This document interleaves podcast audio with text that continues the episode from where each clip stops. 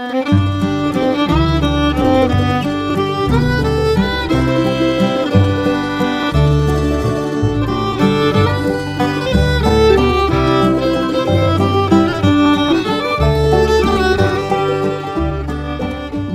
morning, Oregon. I'm Finn J.D. John, FJ at OffbeatOregon.com, and this is the Daily Offbeat Oregon History Podcast. Today, for your listening pleasure, we have an archive show, first published as a newspaper column and podcast episode sometime in the last 10 years.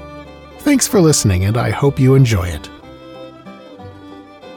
This story was first published on July 20th of 2014 under the headline Bunco Kelley, the coyote of Portland's waterfront mythos.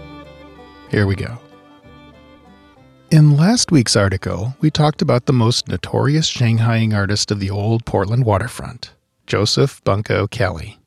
Last week, we explored what we actually know about this colorful 1890s evildoer. In this article, we'll talk about stories we're pretty sure are not historically accurate that is, the myths. Most of those myths came down to us through a series of conversations held in a local watering hole in the early 1930s between legendary Oregon raconteur Stewart Holbrook and an aging waterfront thug named Edward Spider Johnson. Spider Johnson had in his youth been a runner for sailors' boarding houses. Runners were kind of like the outside sales force for a boarding house. They met incoming ships arriving in harbor, handed out bottles and cigars to the crew, and tried to talk as many as possible into checking into the boss's lodgings rather than staying aboard ship or choosing a competing boarding house. So Johnson clearly knew what he was talking about. The question is, did he tell it straight, or did he exaggerate a few things just, you know, to make a better story?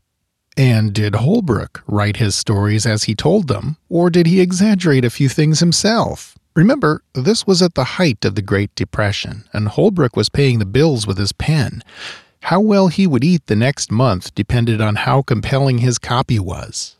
As a side note, it is illuminating to compare Holbrook's accounts of Bunco Kelley's adventures as written for a nationwide audience in the American Mercury in the late 40s with the original articles from the Portland Morning Oregonian written 15 years earlier. Thrilling details are added, conversations are recreated and resculpted, and key facts are changed. In any case, most of the stories that came out of the Holbrook Johnson drinking dates have proven to be highly suspicious and nowhere is this more clear than the legends of Bunco Kelley. Let's talk about a few of those legends. According to Johnson, Kelly earned his name, Bunco, by one evening snaffling the big wooden Indian at a local cigar store, and after wrapping it in a tarp, selling its services to a particularly thick ship captain as an AB, or able bodied mariner. Writing in the American Mercury, Holbrook says Bunco did this by slipping aboard ship with the big wooden thing, which, by the way, stood a foot and a half taller than Bunco, who was five three, and hauling it directly to the forecastle where the sailors slept. Spelled forecastle, by the way, but it's pronounced forecastle. He stuck it in a bunk, covered it with blankets, and only then did he seek out the captain to collect his $50 fee. So, uh, did it happen? Well, maybe. Johnson recalled that Bunco established a boarding house deep in the North End shortly after arriving in Portland in the 1880s, but quickly learned that he could make more money in other ways. A naturally charming man, he soon made fast friends with the proprietresses of the North End's finer bordellos, such entrepreneuses as Nancy Boggs, Liverpool Liz Smith, and Mary Cook would often receive customers who had no local connections and wouldn't be much missed if they vanished over the bar aboard a China bound bark. So, Johnson tells us, when a skipper placed an order for manpower with Bunco Kelley, Bunco would immediately go forth to visit his lady friends and see if any anonymous loggers, itinerant hobos, or gawky farm boys were being entertained in one of their girls' cribs. And if there were, those boys stood a pretty good chance of waking up aboard ship well out at sea. The most notorious Bunco Kelley story, though, involves dead guys lots of dead guys, either 24 or 39, depending on whether Holbrook is writing in 1933 or 1948. Either way, that's a lot of dead guys. It seems, while on the prowl for a big order of ABs for a ship called the Flying Prince in late 1893, Bunco was having a run of tough luck. He visited the bordellos as usual, but the ladies were having a slow night. He visited his saloon keeper friends, hoping to find a stranger or two to chat up and drink with, but no luck. He was just on the point of giving up when he smelled something funny while leaving the Snug Harbor Saloon on Morrison Street.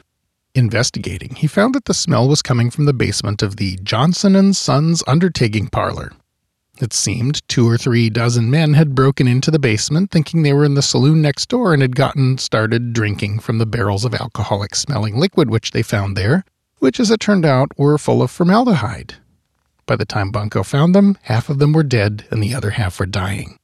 By God, Bunco gasped, according to Holbrook, them stiffs has been drinking Undertaker's dope. I'm not charging any extra for that bad accent, but I'm fairly sure it was in the original rendering. Bunco's shock did not last long, though, as his crafty mind turned, as was its wont, to thoughts of commerce. Hastily closing the door so that his new friends would not be discovered and rescued by some night stalking do gooder, he quickly got to work. First, he rounded up a posse of friends and associates to help him with the task of muscling dozens of dead guys down the road. Then he hired a fleet of hacks to haul his catch to the waterfront. Finally, he and his friends stowed the corpses securely in the bunks of the forecastle of the Flying Prince, and then, having collected $30 apiece for them, Bunco went on his way. The ruse was discovered the next day. Quote, Long before noon, the first mate made the hideous discovery in the forecastle, Holbrook writes. The ship put in in Astoria where the corpses were removed. Astoria newspapermen soon had the story on the wires. The sensation following the discovery of the dead men made a great rumpus in Portland. So Holbrook writes. There are, of course, a few reasons not to take him at his word.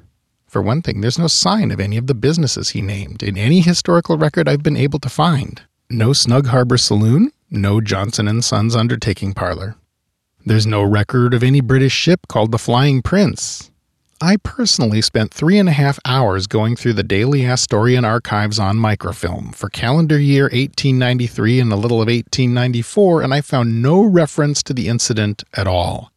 And during the extensive newspaper coverage of Bunco Kelley's murder trial the following year, there was not even a passing mention of it. So, uh, what really happened? Your guess is as good as mine.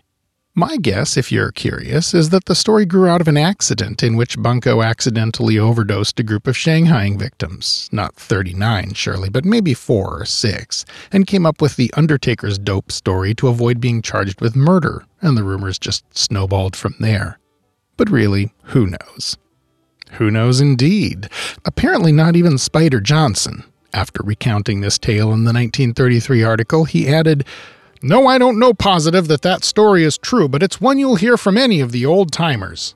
Still, even though they can't tell us what really happened, we could do a lot worse than to study the stories of these old timers, not as historical accounts, but as just stories, as part of a colorful and long gone waterfront culture. Stories like Paul Bunyan stories, and as a wonderful, possibly partly true but probably not piece of historical Portland folklore, The Adventures of Bunco Kelley have no equal.